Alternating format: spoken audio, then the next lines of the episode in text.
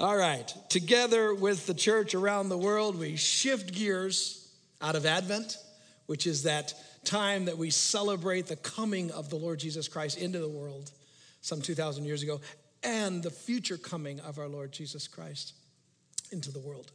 But we shift from that and we begin to celebrate a time that's referred to as Epiphany. Epiphany is one of the three major Christian celebrations, along with Christmas and Easter.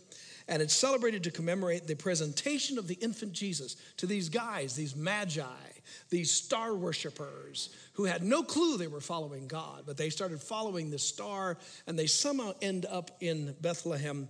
And though nobody knows how many there were, we kind of assume there were three because of you know the song and because there were three gifts. We have no idea how many people were there. we three kings of Orient are, right? Epiphany is derived from a Greek word which means manifestation and appearing. It means to appear. And uh, in the context of faith, it's a term that describes the appearance of the invisible divine being, God Himself, who as He comes into manifestation, as He comes to appear, God among us, it's Jesus Christ. In a broader sense, though, Epiphany points to this kind of theological understanding that faith itself requires an action of God. In other words, we can only have faith when God manifests himself to us in some personal way, in some open way. And it requires God to give us insight and to give us understanding. It's not just a human thing. We can't just decide to have faith. Faith needs God for it to emerge within us. That's why, in Paul's words, uh, he says in Ephesians 2 For it is by grace that you have been saved. It's by grace, by God's favor, that you actually have this sense that God's pulling you to Himself and that you're safe. And it, it, it's through faith. It comes to you through faith. And He says, and this, this faith, it's not from yourselves, it's a gift of God. Faith is a gift of God, not by works so that anyone can boast. You can't boast that you have faith. No, we are God's workmanship. The fact that we're in this deal is evidence that God was involved to bring us into this deal. It's called, in theological speak, prevenient grace. It means the thing that seeks God, the thing in us that wants to seek Him, is what He put in us. He put the seek in us before we could seek Him. Right? Faith is not just a human choice, it, it demands this action of God. Uh, as a young guy, young man, I remember I thought I had to, I was responsible to create faith in others. So I'd, I'd, I'd want to get ready to talk to them. And I'd get all my arguments all lined up, my apologetics, my, my responses to their rejection, and I thought I could talk them into it, you know, like, a, like an impassioned lawyer. And uh, so I always was looking for the opportunity to pounce on people in the name of the Lord. But we are not responsible to produce faith in people. We cannot pull it off. We cannot pull it off in our friends, our family, our kids. You cannot make faith happen. You and I need God to make faith. We need God to know God. Hmm? We do have a role to play. In Romans chapter 10, uh, Paul pens, For everyone who calls on the name of the Lord will be saved. How then can we even call on the one whom we have not believed in? And how can we believe in him in the one of whom they have not heard? How can people believe in someone they haven't heard about? And how can they hear without somebody telling them, talking to them about it, preaching to them? And how can they preach unless they're sent? As it is written, how beautiful are the feet of those who bring good news. What he's really saying is, what you and I do is we simply present the message of what God has done in our lives. And that's our role, not to produce faith in them, but to talk about the faith that has occurred. And in that process, watch what it says in verse 17. Consequently, because you do this, faith comes. Faith, prevenient grace. Faith comes when you're just telling them the story. It presents itself to them, right? From hearing the message, and the message is heard through the word of Christ. We just simply need to tell people about what's going on in us, about what little we know about Jesus, because we don't know all that much, um, about how he's messing with us we need to tell them about how he came. We know that, how he died, how he rose again, and how he keeps mugging us and changing us. And we need to be honest about the fact we don't see him. And so sometimes, you know, we, we get a little sketchy in our faith. Sometimes I get the atheist flu. You know, I don't know if I can believe for two or three days, and all of a sudden I recover. And I find myself believing. and uh, it's a little weird, but it's also pretty amazing. This dance of God pulling me to Himself from my heart. When we share people with this, about this and we talk about what we have experienced, the message isn't always received. Paul addresses this in 1 Corinthians 1. He says the message about the cross, the message about Jesus, for some people it's foolishness. Who is it foolishness to? People who are perishing. But to people who are being saved, I love that being saved. It isn't like this moment, it's that something's going on ongoing. And, and, it's the power of God. When we hear about God messing with us and His reaching out to humanity and how He pursues us, it's like, oh, it's the, we think, oh my gosh, I love that message because we know we're drawn into it. But there's something going on. We're not perishing here. We've crossed some kind of threshold of faith that makes it make sense to us. And then he goes on in verse 23, but we preach Christ crucified. To some people, to the Jews, it's like a stumbling block. They, can't, they just can't get it. And it's foolishness to Gentile people. But to those whom God has called, to those whom God has, hey, called, both Jews and Greeks, those that thought it was stumbling block, those that thought it was foolishness at one point. But to those who are called among the Jews and the Gentiles, the Greeks, Christ becomes the power of God. He becomes the wisdom of God. All of a sudden, it's like this message is not stumbling over. This message is not foolish. This is it. God is in pursuit of my life. It becomes the center of your life. Well, the big question is what makes a person called? Because those that are called receive the message, those that are not don't. So when you're sharing the message and some don't receive it, it implies they're not called. What does that mean? What makes a person called? I think the answer is prayer. Paul said in Romans 10 and 1, Brothers, my heart's desire and prayer to God for the Israelites is that they may be saved. I think we're supposed to pray for people to be open to the message of life. And somehow, when we pray for them, they hear a calling. It may take years, but they hear a calling. And what that means is we share with people what's going on in our lives. And if they're closed, we don't get mad at them. We don't just start jacking up our intensity and become zealots for God. That's not what we're supposed to do. What we're supposed to do is note to self, pray for them. And when we pray for them, we just stand back, love them, and watch for God. Again, it takes a direct working of God in the human life to see and understand God. It takes epiphany. And, and what this means, and I, it, it's, it's, a, it's a gnarly kind of thing to me, but what it means is that there's a whole lot about God that remains mysterious. Um, in Romans 11, Paul writes, Oh, the depth of the riches of the wisdom and the knowledge of God which the gospel holds. How unsearchable are his judgments. Unsearchable. I mean, there's stuff we can't even search. And, and his paths, you want to trace his paths? They're beyond tracing. You cannot get a big enough piece of paper to trace God. He's beyond your paper.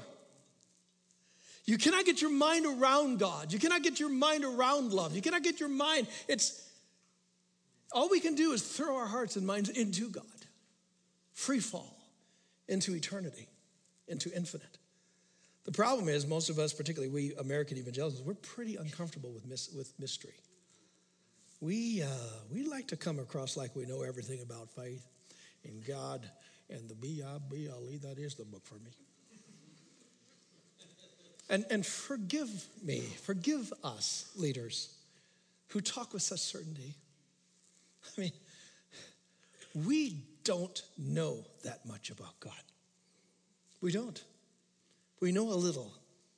And we talk about things like intimacy. You remember the text from Romans 8 For you did not receive a, a, uh, receive a spirit that makes you a slave again to fear, but you received the spirit of sonship, and by him we cry, Abba, Father. That word Abba literally means it's, a, it's, it's, it's, a, it's, like, a, it's like a common word meaning daddy. It doesn't really mean father, it means Abba, Abba. It means daddy, daddy. It's like this, this image of a small child who's going, Daddy, Daddy. Paul says somehow by the Spirit, there's this intimate thing in us, and our, our, our, Spirit Himself testifies with our spirit that we're God's children. And if we're children, then we're heirs, heirs of God, co heirs with Christ. So there's this, this deep family intimacy, and it's wonderful to be sure, but it's still jammed with mystery. I mean, it isn't jammed with familiarity. Any more than when I was still calling my dad when I was really little and I called my dad daddy. I guarantee you, I felt I loved him, I was excited to see him, but I didn't get him. He was a little, I was a little odd, but he, he freaked me out a little. I knew he would appear and disappear.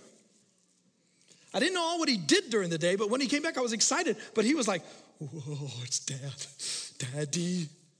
Right? We need to be very careful about our sense of intimacy with God, as though that intimacy means we have full knowledge. Because we don't. We can act like we have this deep and clear understanding. And, you know, but we just have a little, little fifth grandchild, little Eleanor. We call her Nora. And uh, she's about three months old. And she recognizes us now. Mostly her mom and her dad. Gammy, she recognizes. I'm still a bit of a mystery foreigner, you know, but I get in there and I talk to her and she just, all of a sudden she connects. She, I, th- th- we have this connection. But I'll guarantee you, in Nora's little mind, she doesn't get it. She doesn't think, oh, Papa, you're the Papa of the family, and you're a pastor, and you do this. He doesn't get that. She didn't get it. I'm just this prop with a tad of familiarity. See, at, at best, that's our faith. Uh, it was Saint Ignatius in the second century. He wrote, and he's an old guy when he wrote this I'm only beginning to be his disciples. Only beginning. See, in, in faith, we're babes at best. We need to acknowledge our paleness of our understanding. And, and we need to say, as Paul did, we see through a glass darkly, that we only know in part. Paul said in another place. See, though the Bible speaks of a God who's beyond knowing, I'm telling you, for most of my ministry life, I would string Bible verse with Bible verse and come across with this air of absolute knowledge of God. You know, as though he and I would sit down every day and he would explain to me the depths of understanding. And I would come across, well, the Word of God says this, Word of God says this, Word of God says that. Truly absurd. How can we say we know God? We only get glimpses of him. We only have Nora knowledge of him. There should be a deep admission of our unknowing. And I, I think we should be always nervous about sounding too confident. There's, in theology, there's what's called cataphatic theology and apophatic theology. What that means, those big words mean. Cataphatic theology is what we can say positively about God. We can say God is good. We can say that he became flesh and dwelt among us. We can say that he died and he rose again for us. We can say that he's reaching out to us. We can say that he answers prayer. There's a lot we can say. But that's cataphatic theology. But apophatic theology says there's a whole bunch of stuff we just don't know. And the notion of understanding scripture is understanding that there's a whole lot more we don't know than what we do know. And that our knowing is like a mountain. We're, we're grabbing with a spoon and putting dirt in our little wagon. And even though we can never, and we can continue to know and continue to grow and continue to understand, you are never going to get the mountain in your spoon. You're up against a huge unknowability. And there should be that sense of submission and openness. The scripture says in Hebrews that God in the old covenant spoke in various ways and in various methods, but he has spoken to us in these last days through his son. And his son is the exact representation of his nature. And that the son is the glory of his, the, the, the light, how does it say it? It's the radiance of his glory, which is like saying, if God is light. Jesus is the bright. In other words, if you run into Jesus, you run into God. But that doesn't mean we know everything about God because we see Jesus on the pages or we've experienced him in our hearts. Jesus said, I am the door. The door to what? To something beyond knowing.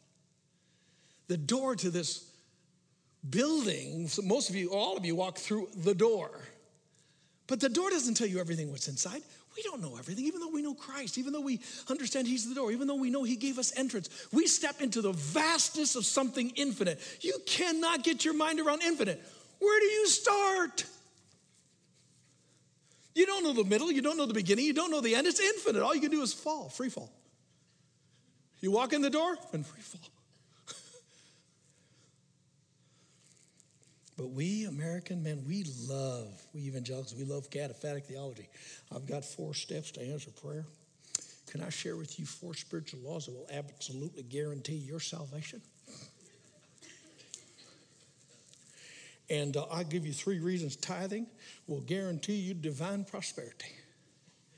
What is divine prosperity anyway? What exactly is that? The truth is, sometimes we get some stuff, and a lot of times we don't. And we're bumping up against the eternal. It's, and it's a tad sketchy.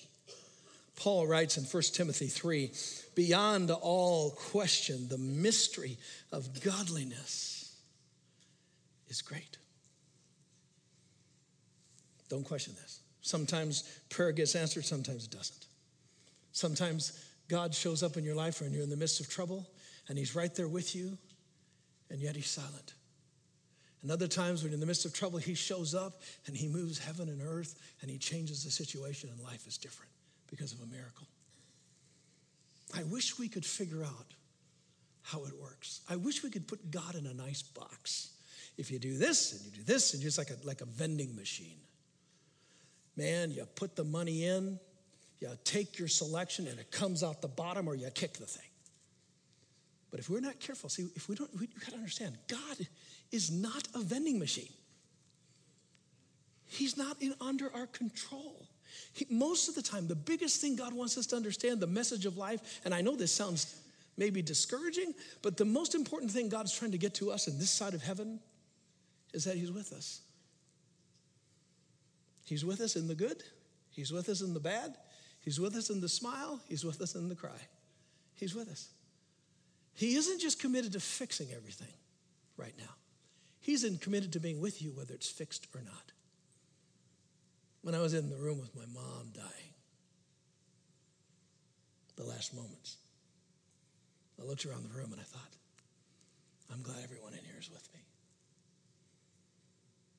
The people that matter is the fact that they were there, is that they walked this through. We were together. The most powerful, influential people in your life are those that are with you, that know you, that stay by your side when it's good, when it's bad. And a doctor could have walked through with some shot and said, I've got it, look out.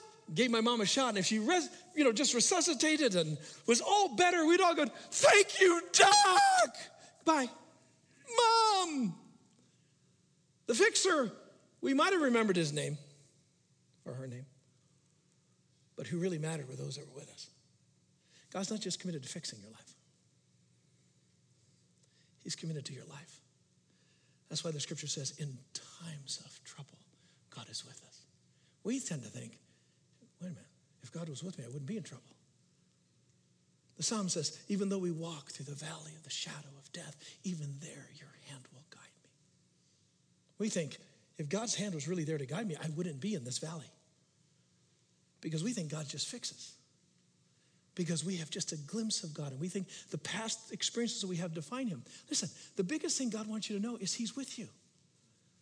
No matter what, He's always there. And your greatest solace should be not whether you hear a bad report or hear a good report or you get a promotion or you get fired. Your thought should be no matter what goes on, you're with me and I'm trusting you. And I wish it was just logical. I, wish, I think God ultimately, and we know He does, this is one of the cataphatic aspects. We know that ultimately, in the end, God deals with everything. And every wrong, every wrong is righted. But that's not till the end. Sometimes things get righted, sometimes they don't. Sometimes life is like a flight. I go on a lot of flights. And sometimes life is like, you know, with faith, is like a flight where the sky is clear and the, and the air is just calm, no bumps. Flight attendants smiling. And then there are some other flights that I've gotten on. One I was on just a number of years ago, coming into St. Louis, it was a thunderstorm. And as we got into those clouds, I mean to tell you that plane was shaking like crazy. And we were like Mexican jumping beans in there. And I looked at the flight attendants and they weren't smiling. They were concerned. This concerned me even more. Lightning bolts whoosh, right by the wings. Whoosh. I mean, those lightning bolts, they were chasing us. They were chasing us. And I remember thinking in that moment, I remember calming myself because I can get freaked. Calming myself, saying, God, I am trusting you. I can do nothing. I can do nothing. But you're with me. And I hope those engineers that built this plane knew what they were doing. right? We got on the ground. But see, faith is like that. Sometimes everything just, you know, everything's great. You got angels smiling. I mean, things are happening, prayers are being answered, everything's sweet and calm and awesome. And then sometimes you hit spots where you think, my God, my God, why have you forsaken me? And yet, something inside says, no, you haven't. It's called faith. And the biggest miracle, the biggest power is that God's at work in your life. He's, he's not logical. It's, he's, he's what philosophers and theologians would call teleological. Teleological means you're going somewhere, but it's not logically how you get there. It's a little bit like health. You know, sometimes we think health is just logical. If you just eat right and exercise, you'll live long. Well, the reality is, all of us have known people who have eaten right and exercised and then died with a heart attack at 47 right? Or you can eat right and exercise and you know be moving into your 50s and you're doing great, and all of a sudden as you're stepping across the road to go work out, bam, a bus hits you and kills you. So eating right and exercising did not help you. Why? Because there's more going on in life than just what you do. It's called teleological. There's a whole bunch of inputs. God is teleological. There's a whole bunch of stuff that goes on. Most of the time, he does this. Most of the time, this we can count on this, but not all the time. Most of the time, when you pray and take a promise and you stand on it, you can see changes. There's a lot of times when you don't. And if you reduce God to some kind of a logical vending machine, you will be freaked out. Or you can just lean up and say, God, I don't get it. It's like the time that Jacob, later called Israel, is praying for his two grandkids, and you, you pray for the oldest with your right hand. I mean, it's just the way it is. It, it's, it's the way. You put your right hand on the oldest, you put your left hand on the youngest. And so he brings, Joseph brings his two kids, and, and, and Israel is now he's called, is putting his hands on the kids. But what he does is Joseph puts the one kid, the oldest kid, on, on uh, uh, Israel's right and the youngest kid on Israel's left. And here's what Israel does freaks out Joseph. What you doing? He said, I'm doing what I'm doing. I'm telling you, God switches hands on us all the time. You can't put him in a box. He's not to go. You are not going to figure out God. And those of us that think we can figure out God, we are just being morons. We're little Nora morons. She's not a moron. She's really sweet, but she's three months. She's a moron. Come on, I'm Papa. The Papa, the Papa. She's brilliant, three month old.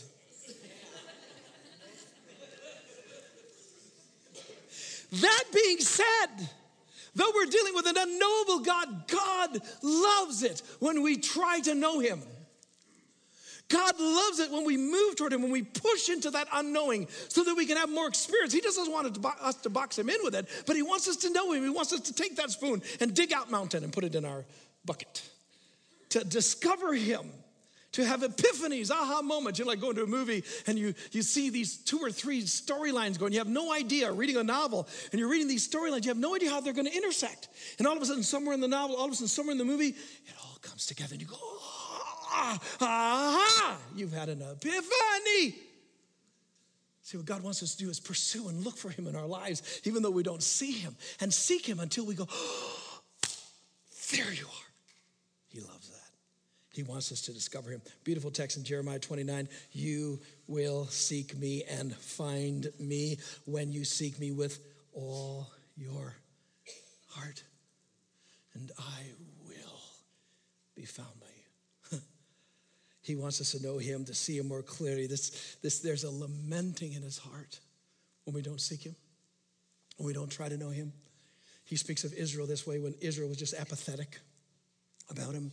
It says in Isaiah 1 the ox, the ox knows his master. The, the, the ox knows his master. The donkey knows his owner's manger. But you guys, you don't know me. My people don't understand me. He's lamenting. Why don't you care enough to look for me? See, we may not, not be able to know much, but we can still grow in our knowledge of Him. And He wants us simply to seek Him. I'm convinced we don't seek Him because we don't really believe He's in our lives. Why would He be? You're just a butcher, baker, candlestick maker, barista, mom, lawyer, garbage worker. Right? Why would He be in your life? You're not doing anything important. And yet, I think that's the accusation of hell. I think God says and reveals to us, we know this, cataphatic, that we know this, that we are dreams come true from heaven. That He intentionally wanted you on this planet. And He has a role for you in this world. And if we dare to believe that, we would seek him. So we don't seek him because I don't think we believe he's there. Remember that text that says that, that, without faith it's impossible to please God, Hebrews 11? Without faith it's impossible to please God because he who comes to God must believe that he is, that he is what? That he's there. And then he rewards those who seek him. The reason you don't seek him is because you don't think he's there. If you went home today, I bet you most of you will not look around your apartment or your house to find me. You know why you wouldn't look? Because I'm not going to be there. But if I put a note on your table, Hey, man, I'm hiding in your house. if you believe the note, two choices 911, or you'd look and you'd keep looking until you were convinced it was a hoax. We don't seek God because we don't believe He's there. We think it's a hoax. He does not mean in your life. We don't believe it. So we don't diligently seek Him. So we're apathetic. That's our problem.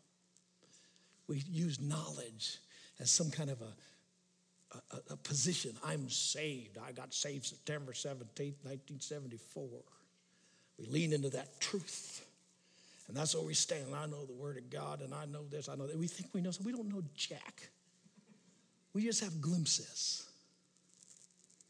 We need to keep seeking. We need to stay humble. We need to be open. We need to not limit God to what we have known in the past. We need to acknowledge we only see things in bits and pieces, and we need to realize that God is calling us to look for Him.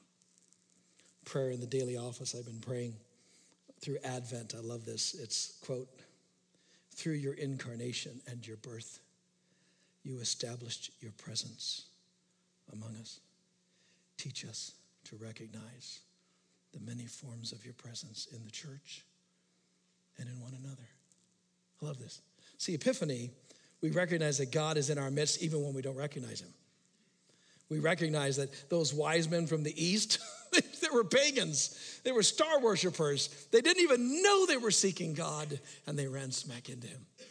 We need to understand that no matter what we, when these impulses, when we follow things, a lot of times we're seeking God, don't even know it.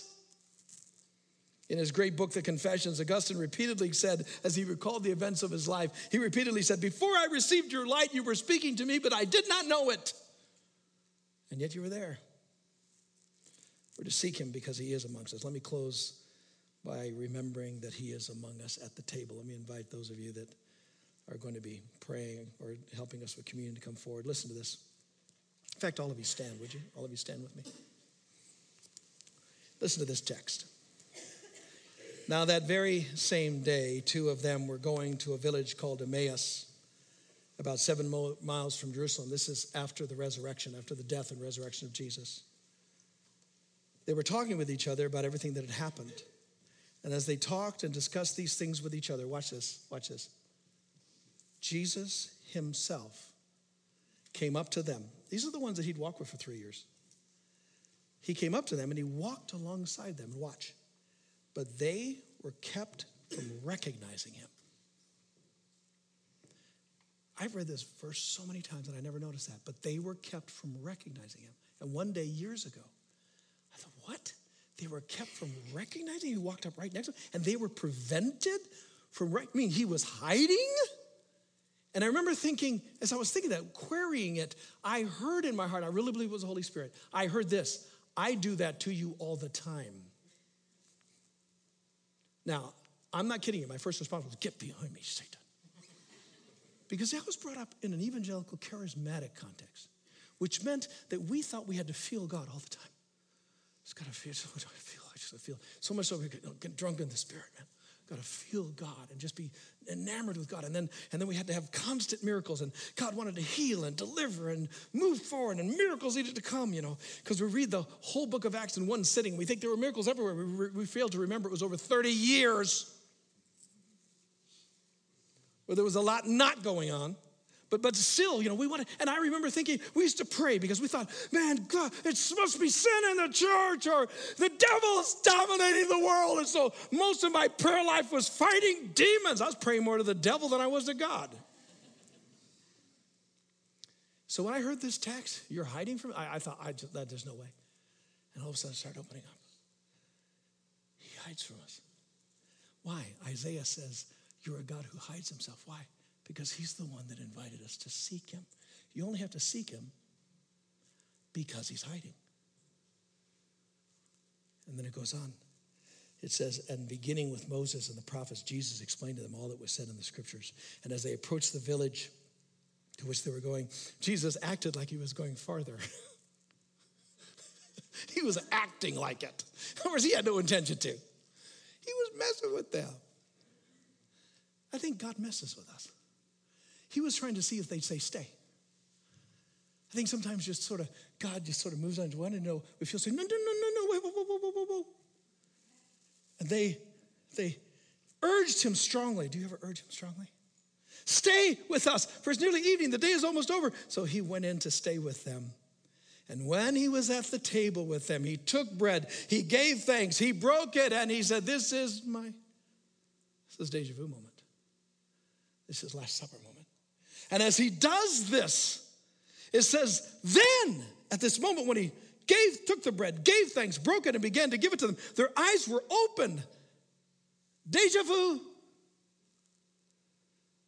Epiphany.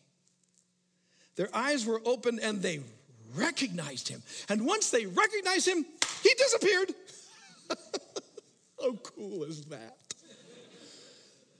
You caught me, but I'm gone. What if God loves that? You catch him, think he's gone. Where'd he go? The early church. This is why the church, all the way through the 1500s till the Reformation came, and there was a lot of just reaction that was stupid. Some was good, a lot of it was good, some was stupid.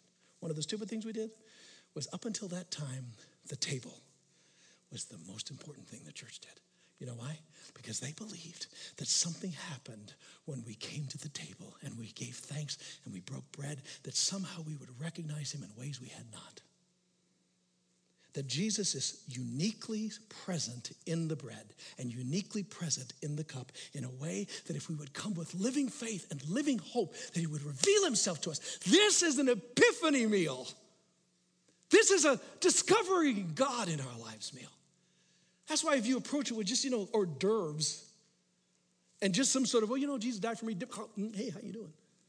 And you don't stop and think, wait a minute, he's here. He's here as real as the day he returns. Somehow he, in some mysterious way, mysterious way, he's present in that bread and he's present in that cup when we give thanks and we declare it so by faith. That Jesus comes in our midst. And listen to me if I brought that garment that Jesus wore the day that that woman touched his garment and she was healed, if I brought that garment and it was provable and demonstrable that this is the actual garment where that happened, we would have millions. Let me touch the garment. Let me touch the garment. Something greater than the garments right in front of us. His body, his blood. And to some of us, it means nothing. Shame on us. Something in us needs to repent and come and with a great honor realize we're touching his body and touching his blood and we're receiving it into our lives. Jesus said, Unless you eat my body and drink my blood, you will have no life in yourself. And he said, This meal is, is eternal life. So, what does that mean? I have no idea. Well, isn't it just, I mean, isn't it just like symbolic? Jesus didn't say, This is now the symbol of my body. This is now the symbol of my blood. He just said, This is my body, this is my blood. It freaked him out so bad, so bad that people left. But Jesus didn't say, Well, just a minute, I was being metaphorical. He let him go. He never explained it. On some level, We have no idea what this is, except Jesus is about ready to return to the earth in just a moment in that bread and in that cup. And are you ready to receive him? That's what this is. So lift the bread up. The night that he was betrayed, the scripture says that he took the bread and he broke it. And he said, This is my body.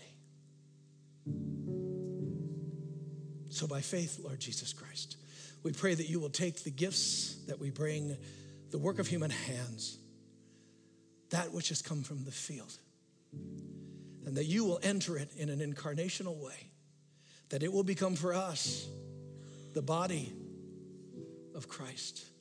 And so, as a community by faith, we say, Welcome, Lord Jesus Christ.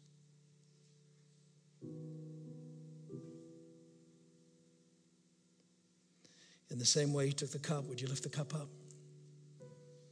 And when he had given thanks, he said, This is the cup in my blood, the cup of the new, the everlasting covenant. And you told us, Jesus, to keep doing this over and over and over again. As we remembered you, as we made you present. Thank you for your presence right now in the cup. We ask you, come inhabit the cup. And so we say, Welcome into our midst, Lord Jesus Christ. You've returned.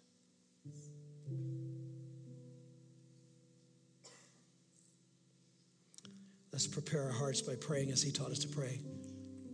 Our Father who art in heaven, hallowed be thy name. Thy kingdom come, thy will be done on earth as it is in heaven. Give us this day our daily bread, and forgive us our trespasses, as we forgive those who trespass against us, and lead us not into temptation, but deliver us from evil. For thine is the kingdom, and the power, and the glory forever. Come this morning with the heart crying, Daddy. Come with an openness to the Spirit, making you intimate with the Father, your daddy but with awe because you do not get him. You can only open your life to him. Come and receive the body and blood of Christ.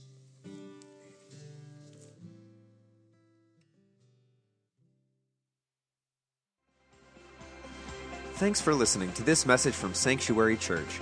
If you're in the Tulsa area, we invite you to attend one of our weekend services at 5 p.m. on Saturday, 9 a.m., or 11 a.m. on Sundays. And if you would like more information on who we are and what we're about here at Sanctuary, or to give online, please visit our website at sanctuarytulsa.com, or you can download our mobile app from the App Store or Google Play. We hope you'll join us again next time. Have a great week.